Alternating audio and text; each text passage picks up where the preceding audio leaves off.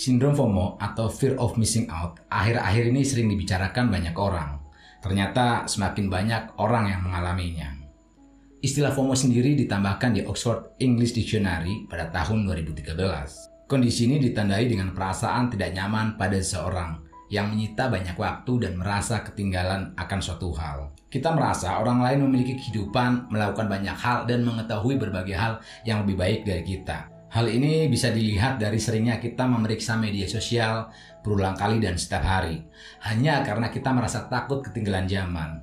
Sebenarnya, FOMO ini sudah ada sejak berapa abad lalu. Tapi ketika media sosial muncul, gangguan ini mulai terlihat dan lebih banyak diteliti. Media sosial mempercepat fenomena FOMO dalam berbagai cara. Hal ini terjadi karena media sosial menyediakan ruang untuk dapat membandingkan kehidupan kita dengan kehidupan orang lain yang terlihat luar biasa. Kehidupan orang lain yang sering dilihat di media sosial membuat apa yang kita anggap normal menjadi berbeda. Kita merasa kehidupan pribadi lebih buruk dibandingkan kehidupan teman-teman yang terlihat di media sosial. Banyak orang yang membandingkan pengalaman mereka yang terbaik dan sempurna. Hal inilah yang mungkin akhirnya membuat bertanya-tanya dan berpikir apa yang kurang dari diri kita atau hidup kita. Bukan hanya remaja, FOMO juga bisa dialami oleh segala usia, sebuah penelitian dalam jurnal psikiatri Research mengatakan FOMO berhubungan dengan penggunaan telepon genggam dan media sosial. Tapi hubungan ini tidak tergantung pada usia atau jenis kelamin. Dari Psikologi Today, FOMO menyebabkan seseorang memiliki perasaan cemas dan gelisah yang berlebihan. Hal ini sering dihasilkan oleh pemikiran kompetitif bahwa orang lain mengalami lebih banyak kesenangan, kesuksesan, atau kepuasan dalam hidup mereka daripada diri kita sendiri. Saat mengalami FOMO, seseorang juga merasa tidak bahagia dengan kehidupan yang sedang dijalani. Seseorang akan lebih mudah merasa takut kehilangan yang akhirnya berujung pada perilaku yang tidak sehat. Dari jurnal Computers in Human Behavior, terdapat hubungan antara sindrom FOMO dengan gangguan mengemudi. Pada beberapa kasus, kondisi ini bisa berakibat fatal, yaitu kematian.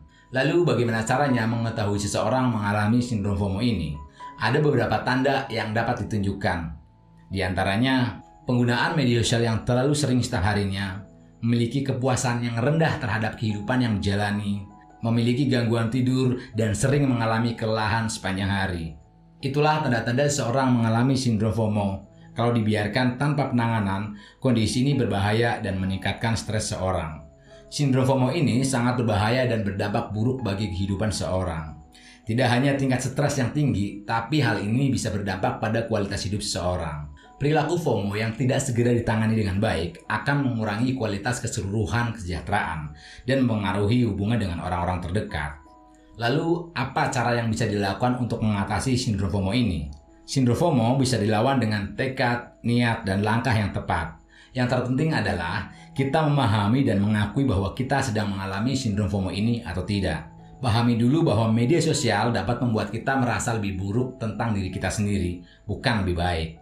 Sebab kalau kita masih menganggap media sosial adalah segalanya, maka akan semakin sulit untuk menghilangkan sindrom FOMO ini. Apa yang terlihat di media sosial belum tentu seperti yang terjadi sebenarnya. Ketika kita menyadari bahwa media sosial bisa berdampak buruk, maka kita bisa melakukan langkah selanjutnya untuk melawan sindrom FOMO ini.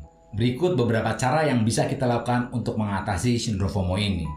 Pertama, kita harus menetapkan fokus yang benar.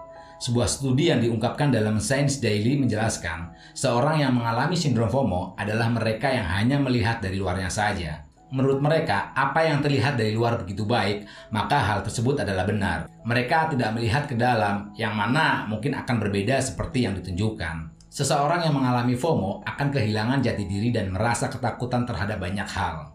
Untuk itu, penting sekali untuk menetapkan fokus yang benar dalam kehidupan kita. Mungkin sebagian dari kita ada yang memiliki pemikiran buruk yang mungkin saja tidak pernah menjadi kenyataan.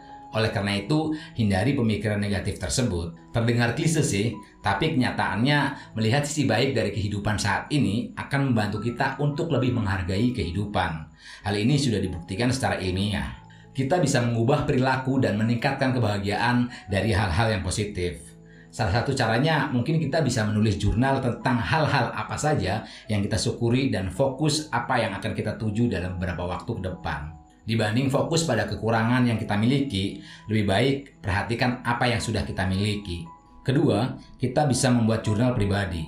Banyak orang menggunakan media sosial sebagai sebuah jurnal elektronik untuk menyimpan apa yang sudah dilakukan atau dialami. Tapi sebenarnya ini bisa membuat kita berharap akan komentar orang lain terhadap pengalaman kita dan akhirnya jadi ketergantungan dengan komentar tersebut.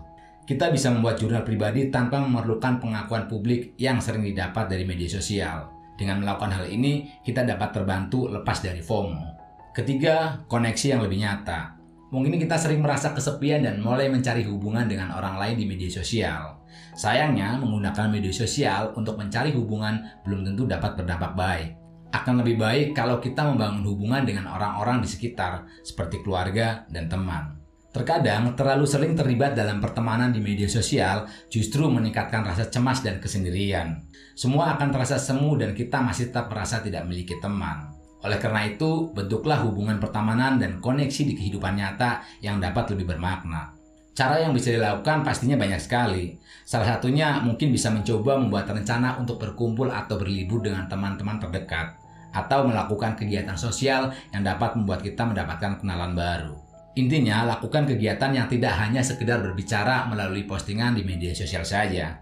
Semakin sering berkoneksi dengan orang lain, maka akan semakin banyak hal yang bisa dibagikan. Hal ini akan membuat kita lebih menghargai kehidupan ini. Keempat, kita harus fokus pada rasa syukur. Penelitian menunjukkan terlibat dalam aktivitas yang meningkatkan rasa syukur dapat meningkatkan semangat kita dan orang-orang di sekitar. Kita bisa mulai mencoba untuk fokus pada nikmat yang sudah dimiliki, ketimbang memikirkan kekurangan kita kalau membandingkan diri dengan orang lain di media sosial. Kita harus sadar, apa yang dilihat di media sosial belum tentu sesuai dengan keadaan asli pemilik akun. Oke teman-teman, itulah hal-hal yang perlu kita pahami tentang sindrom FOMO ini. Semua kembali lagi tentang apa yang kita rasakan.